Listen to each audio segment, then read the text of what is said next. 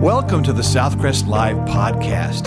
If this is your first time to listen, please connect with us at www.southcrest.org for more information.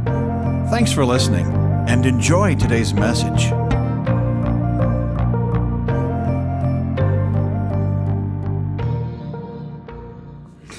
Open your Bible, 2 Thessalonians chapter 3. 2 Thessalonians chapter 3.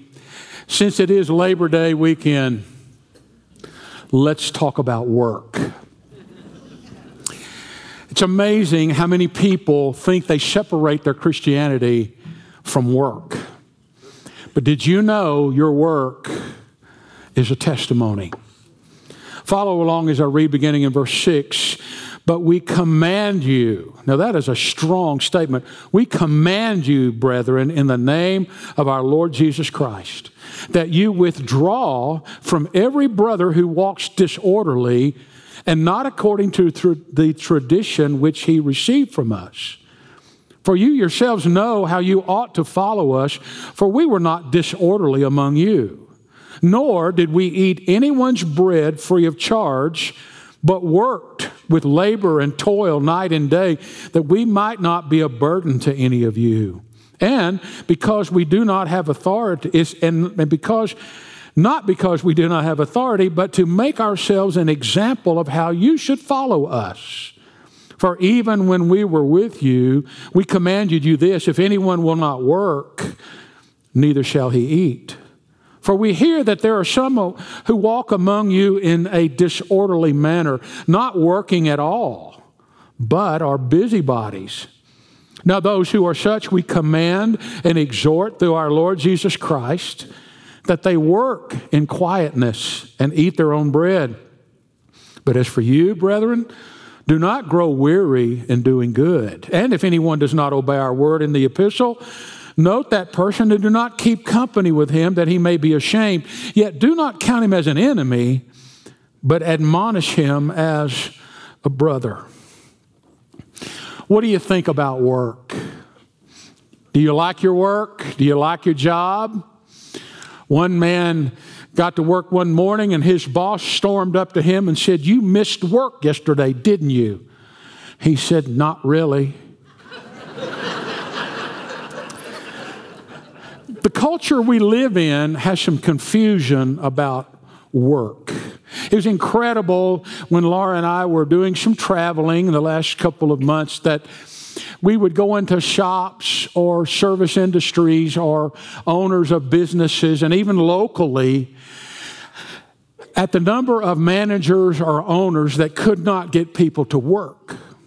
And then they would say, "And we hire people, and they work for a couple of days, and then they just don't show up anymore. They don't call. They don't let us know. They don't show up." Well, folks, I want to tell you, that's not the way believers are to be. Now, I'm not saying these were Christians that did that, but there's a lot of confusion in our culture today about work. There are extremes. One extreme are workaholics who work all the time, and that's wrong. And then there are work abhorics. They think they're allergic to work, and they don't work at all. There were those in the church at Thessalonica who misunderstood some prophecy about the coming of Jesus. They misinterpreted it to mean that Jesus was going to come very soon. And so they quit their jobs, and they're sitting around waiting for the Lord to return. And not only that, they're not only not working, but they're in everybody else's way, causing all kinds of problems. And Paul wrote them and said, "Listen, that's not the way it's supposed to be. You're supposed to be working to provide for your family." Now, let me just pause and tell you, I know some of you are retired. One of these days I will be. I know that some of you can't work because of disabilities. I understand that. We're not talking about that. But I also probably know that those of you who are now retired or those who can't work because of disabilities at one time probably worked pretty hard. You need to understand that work is a big part of our life. Did you know that if you spend 45 years working a 40-hour week, you will have worked 90,000 hours? No wonder you're tired. Now, that doesn't count all the volunteering that you do at various organizations or the chores you do at home. But work is a fact of life. And the way that we view work will have a significant impact on how we live, our own personal performance on the job, and our success in life. What is your attitude about work? A lot of people hate work.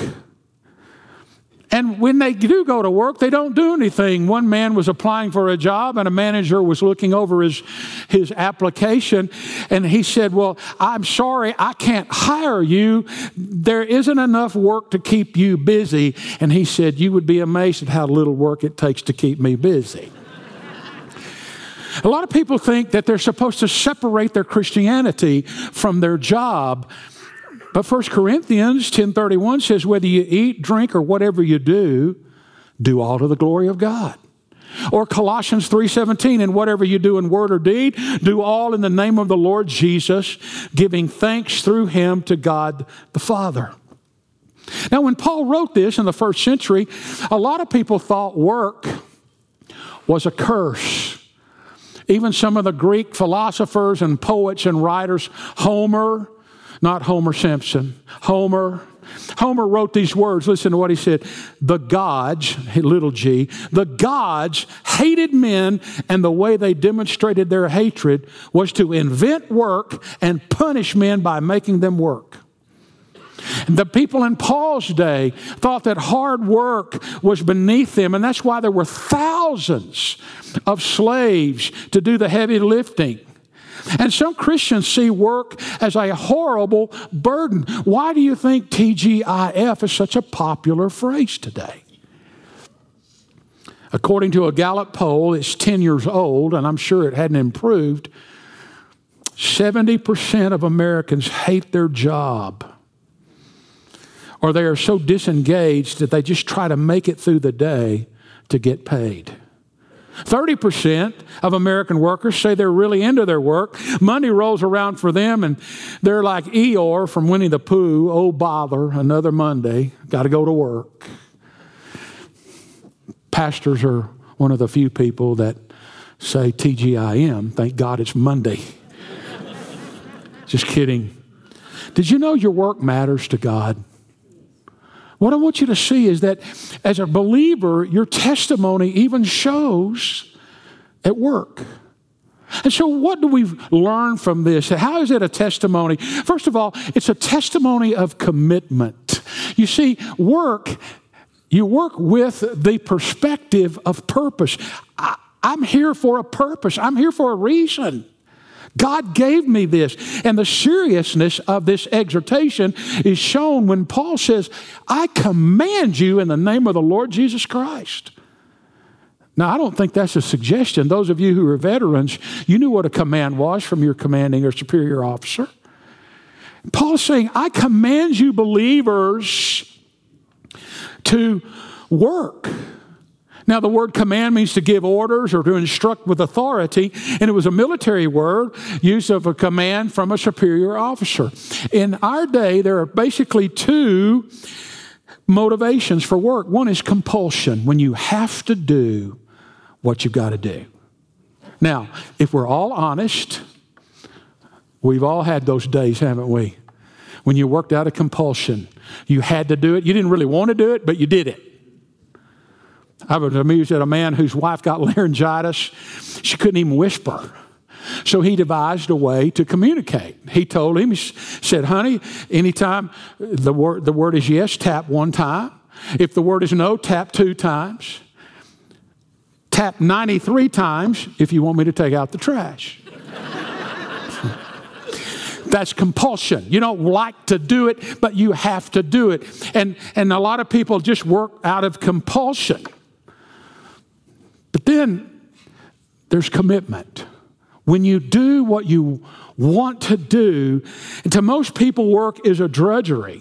They don't mind going to work. It's that long period until quitting time that irritates them. They don't enjoy it. They don't think about that this is one thing that I can do to honor the Lord. Paul uses a word here. He said in verse 7, follow us. The word imitate is menomai. We get our word mimic. Now, I can remember as a child, if I mimicked somebody, I got in trouble. I had a negative connotation to it. This word has no negative connotation to it. In fact, the idea of this word is that of modeling or becoming like somebody else. It stresses the nature of this behavior is worth following. Paul said, look, when I came to you to help, I could have asked you to just support me, but I wanted to show an example by working and eating. And he said, follow us. We didn't become a burden to you. It's a spiritual, ethical, or moral emphasis, and it's linked with an obligation to a certain kind of conduct of a person who's a believer, who's a Christian. The word is in the directives of the Bible and those of us living for the Lord. And Paul is saying, work with commitment. Now, in order to do that, you need to realize a couple of things. First of all, work is not God's retribution. Work is a privilege, not a punishment. Sometimes it feels like punishment, doesn't it? And there are a lot of uninformed Christians who believe, they actually believe, that work came as a result of the curse. When Adam and Eve sinned, that God cursed the world and gave us work. The problem with that is that the fall happened in chapter 3 of Genesis. But in chapter 2 of Genesis, verse 15, the Lord God took the man and put him in the Garden of Eden to work it and to take care of it. And when Adam and Eve sinned, God didn't curse work, and He didn't curse Adam and Eve. He cursed the ground that they were working. Now it's got thorns and thistles and weeds. Why do you have weeds in your yard? Because it's cursed.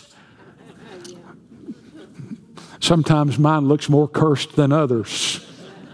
But the fact is, work is not a curse. It's not God's retribution.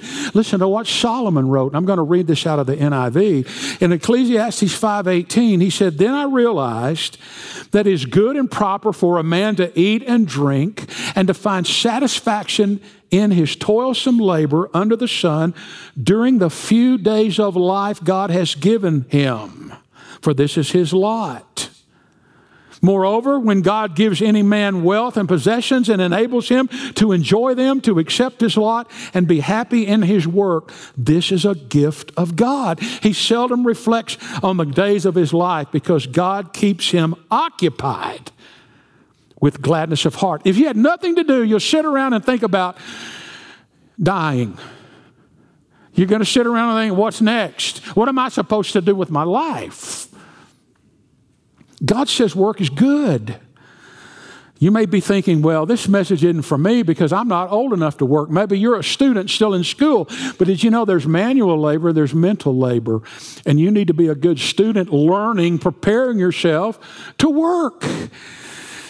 And these principles apply to believers.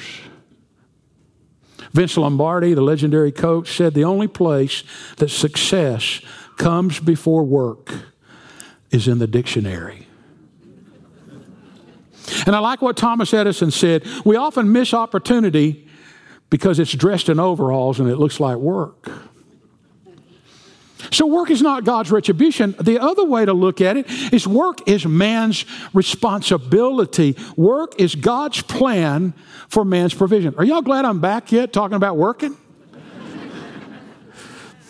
The Bible tells us to approach work with commitment. Ecclesiastes 3:13, take pleasure in all your toil. Deuteronomy 12:18, you shall rejoice before the Lord your God in all your undertakings. Ecclesiastes 9:10, whatever your hands do, verily do it with all your might. You see, a lazy Christian is an oxymoron. You know what an oxymoron is? It's two words that sort of contradict one another, like jumbo shrimp, humble Texan.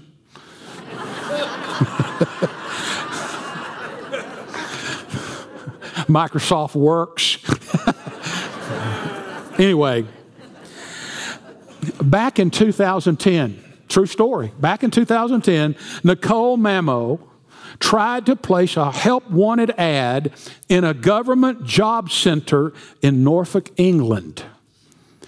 Mammo owned an employment agency, and her ad said, applicants for the $9.35 an hour position of cleaner. This was in 2010. Said the applicants for this position, quote, must be very reliable and hardworking, end of quote. The government job center refused to put the ad.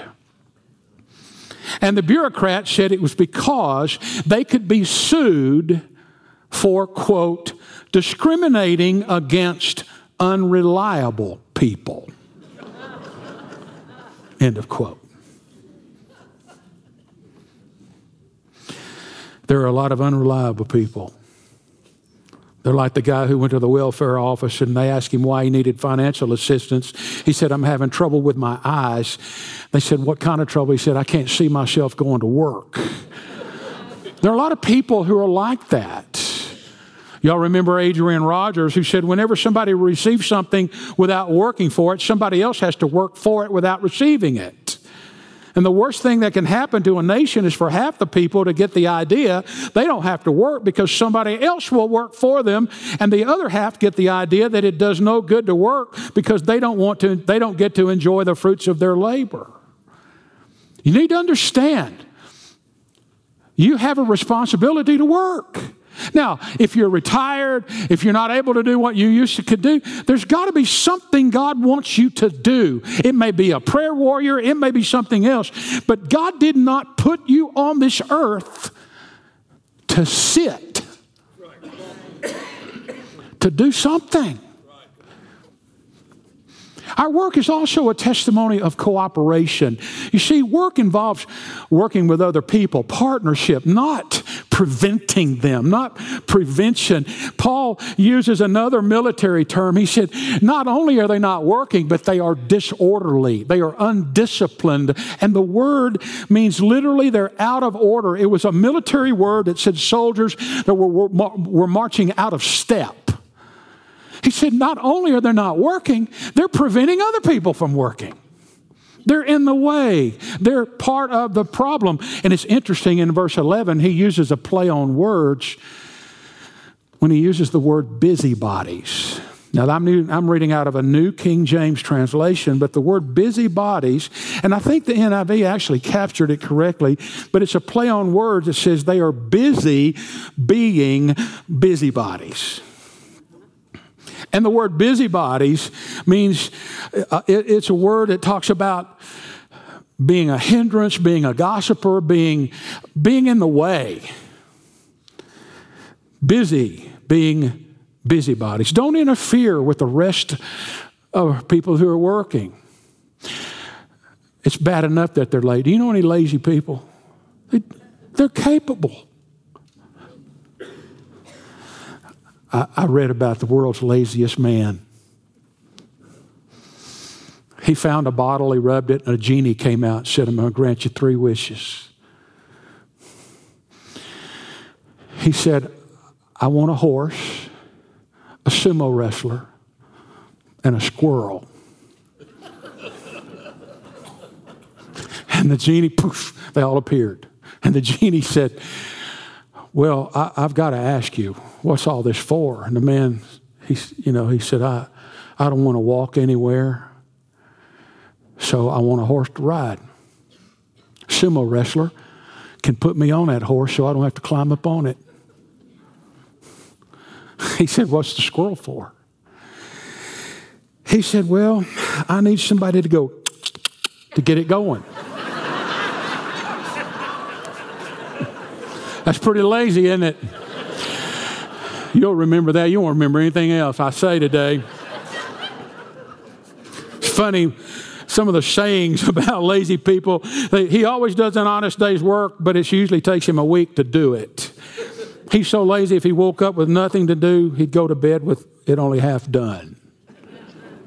Do y'all remember Phyllis Diller? Okay, my age doesn't. Some of you young folks need to look her up. She looks like she stuck her finger in an electric socket. Her hair's all wild. She's a wild woman. But she said, I should have suspected my husband was lazy on our wedding day. His mother told me, I'm not losing a son, I'm gaining a couch. You laugh at lazy people, but you know what? Lazy people, lazy Christians are a contradiction. And they were freeloading into Thessalonica, and the implication is they were depending on the church to support them. I believe in my heart the church was helping people who really needed help, but for those who just were too lazy to go to work, Paul again says, and I command you in the name of the Lord Jesus Christ. Listen, if the apostle says that twice, it's a pretty serious exhortation. And the word commands a military officer giving orders to his troop. Laziness is contagious. That's why Paul said, don't hang out with these people. Now that seems kind of harsh, doesn't it? Why would you not hang out with them? Because it's contagious. I call it the gravity of depravity. You have a friend who says he's going to start working out with you. So you go over to his house. You're going to go walking or running or jogging or something. And you're going to go work out and you're going to make them go. And you go over there and they're sitting on the couch eating Cheetos and drinking a Coke. And they say, hey, man, come sit down here with me for a minute and we'll go in a minute. And the next thing you know, your lips are orange and you're drinking Coke. Now, that's a pretty silly example, but the fact is we have a tendency to do that. Paul was pretty blunt. He said, listen, as a Christian, you settle down, go to work, earn your bread, because if you don't work, you don't eat. And starvation can be a great motivator to work. But it's also a testimony of consistency. Now listen carefully. Work is about perseverance. It's not about passion. I can't tell you how many times I've heard people say, well, I'm not going to do that anymore. It's just not my passion. And then they go to another job. Well, I like this for a while, but it's just not my passion. I understand not liking something. I understand trying to find a job that you enjoy. I also understand changing jobs to better your situation. But to simply say, well, you know, I just hadn't found anything that has caught my passion. Listen, there's a certain thing called commitment and perseverance. And that's why Paul said in verse 13, but as you, my brethren, do not grow weary in doing good. The word means to become tired, to become weary, and then to lose heart and to despair. Often the result is one of the other. In struggling with a matter, you become weary. Then you sort of begin to lose heart. Everyone in here whose work has gotten weary doing what they're doing. But Paul said, don't grow weary. Persevere doing good. In other words, something of high quality. Don't get tired of doing your best. Work is sacred in the sense that it's done to the Lord. Whether you're washing dishes or scrubbing floors or taking care of children at home or maintaining the house, or whether you're in the financial marketplace doing accounting and bookkeeping for a company, or whether you're delivering mail or teaching school or driving a truck, or whether you're operating a business, or whether you're in the working sales or what, some kind of expert who acts as a consultant, developing strategy for marketing, whatever you do, do it as a service rendered to the Lord. Amen. God has gifted you. He's granted you a talent. He's given you the power to work, to get wealth, or to sustain your family. He's allowed you the opportunity to provide for you by working, but it's do your job, or if you're in school, go to school and think of it as a ministry. You're a contributor to society. You're not a leech on society. You contribute. The word, what you need in order to do that is enthusiasm. The word enthusiasm comes from the word en theos, in God. And the more you are in God and that God is in you, the more enthusiasm you're going to have. And when you go to work and do your job or your schoolwork, do it with the idea of approving of the approval of Jesus. In Jesus' day, the Jews were under the domination of the Roman Empire. And it was the legal authority. A Roman soldier had the legal authority to command any Jewish person to carry their pack or their supplies or whatever they had for a mile. And any time a Roman soldier asked or didn't ask or told one of those Jews, "You're going to carry my stuff for the next mile," well, they bitterly counted every step until they got to a mile and threw it down and said, "There, I've done what you required me to do. Don't ask me. Just leave me alone." And then Jesus comes along and he says in Matthew 5:41, "If someone forces you to go a mile, go a second mile." Now, do you think a Roman soldier would remember a person who would say, "Well, I'll do it one more mile for you because I want to"? Let me ask you something. Are you a single mile worker? Are you a single mile student? Do you just do the bare minimum? If you're doing it with the approval of the Lord, you're thinking, "I want to do my very best. I want to do all that I know to do." People remember second mile workers. 1920. I don't think there's anybody in here who was around at that time. There was a pharmacist who bought a corner drugstore in Chicago. And soon he was bored with his job and he began to dream how he could make it more exciting. And it was during that time when people were just beginning to call in their orders with a telephone. Now, you got to remember, the telephone then was probably that wooden box on the wall that you had to turn. I don't remember, though. Some of you might, but I don't. Well, when someone called in, he decided to see how quickly he could deliver a telephone order.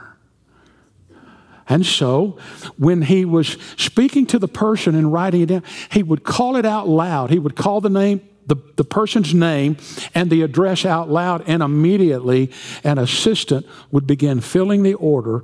And while he was talking on the phone, they would fill the order. Someone else would start the delivery, and he would try to keep them on the phone long enough that the delivery was made before they even got off the phone. And it was successful, and so successful. And of course, the people lived in close proximity to the pharmacy. It was so successful that it became the busiest pharmacy in Chicago. And within a few years, he bought a few more stores. And the next thing you know, he had a chain of stores, and you've been in one of those stores. His name was Charles Walgreen. Today, there are thousands of Walgreens because a man decided to go the second mile. Now, that's not all the story. He did this because he was a follower of Jesus Christ. And he was a member of the First Methodist Church in downtown Chicago. And when the First Methodist built a new building in 1924, the spire next to the building was the tallest building structure in Chicago. 400 to 500 feet high. Just at the bottom of the steeple, they built a chapel. You had to ride an elevator, and then you had to climb another 173 stairs to get to the chapel. And they would seat about 30. They called it the Sky Chapel. Inside that chapel was a wood carving of Jesus looking over the city of Chicago, what it looked like at that time. But you know who gave the money for that chapel? The Walgreen family. The best way to show excellence in your work is to imagine Jesus as your boss. John Stott was a British pastor and an author, and he wrote, the way to serve the Lord in your job is to always imagine that you're working for Jesus instead of your boss. It's possible for the housewife to cook a meal as if Jesus Christ were going to eat it, or to clean the house as if Jesus Christ were going to be the honored guest. It's possible for teachers to educate children, for doctors to treat patients, for nurses to care for patients, for lawyers to have clients, for shop assistants to have customers, for accountants to audit books, and secretaries to type letters, as if in every case they were serving Jesus Christ. Now, what would the difference be if Tuesday, you're not going tomorrow, most of you aren't, but Tuesday, you got up and said, you know what, today, Lord, just today, I'm going to work for you.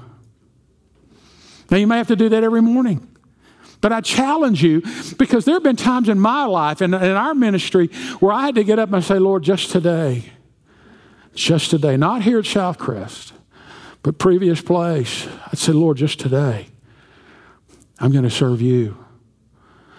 And if you go to school with that attitude and you go to work with that attitude, it's going to change your attitude. You might have a little enthusiasm in God. And those of you who are retired and looking for something to do and you're still able, we've got a lot of things to do around here. We need volunteers in different ways, in different places. Now, in fact, I want to read this to you. It said, I've been a dead weight many years around the church's neck. I've let others carry me and always pay the check. I've had my name upon the rolls for years and years gone by. I've criticized and grumbled too. Nothing could satisfy. I've been a dead weight long enough upon the church's back. Beginning now, I'm going to take a wholly different track. I'm going to pray and pay and work and carry loads instead and not have others carry me like people do the dead. We have a lot of dead weight. We need some help. We need help in all the areas of a growing church, a growing congregation. Don't think everybody else will do it. I know you can't do everything, and some of you can't do what you could do at one time. Don't even feel guilty about that. But ask the Lord, what can I do, Lord? Because I don't want to sit around twiddling my thumbs till I die. And Solomon even said that. When you've got purpose and you've got something to do, you're not sitting around waiting to die. You're finding something that you can do for the Lord. And the only way you can do that is if you know the Lord. Religious people don't do this. Only people whose hearts have been changed, and only Jesus Christ can change your heart. Church can't change your heart. Denominations, religions don't change your heart. Jesus Christ changes your heart and life. Can I get a witness on the fact that He changes everything? Amen. He does. He changes your heart. He changes your attitude. And He can even make you like your boss. But you need to know Him. If you don't know Him, you can know Him today. You turn from your sin, ask God to forgive you, and place your trust in Jesus Christ alone. You don't put it in the church. You don't put it in a person. You put it in Jesus Christ. Some of you need to know Jesus as your Savior. It'll change everything. Some of you need a church. A lot of you have joined since I was gone, and I'm thrilled. Please keep coming, even though I'm back. Some of you are being baptized. You know, that's the first thing you do. Jesus said, profess me before people. Baptism is that profession.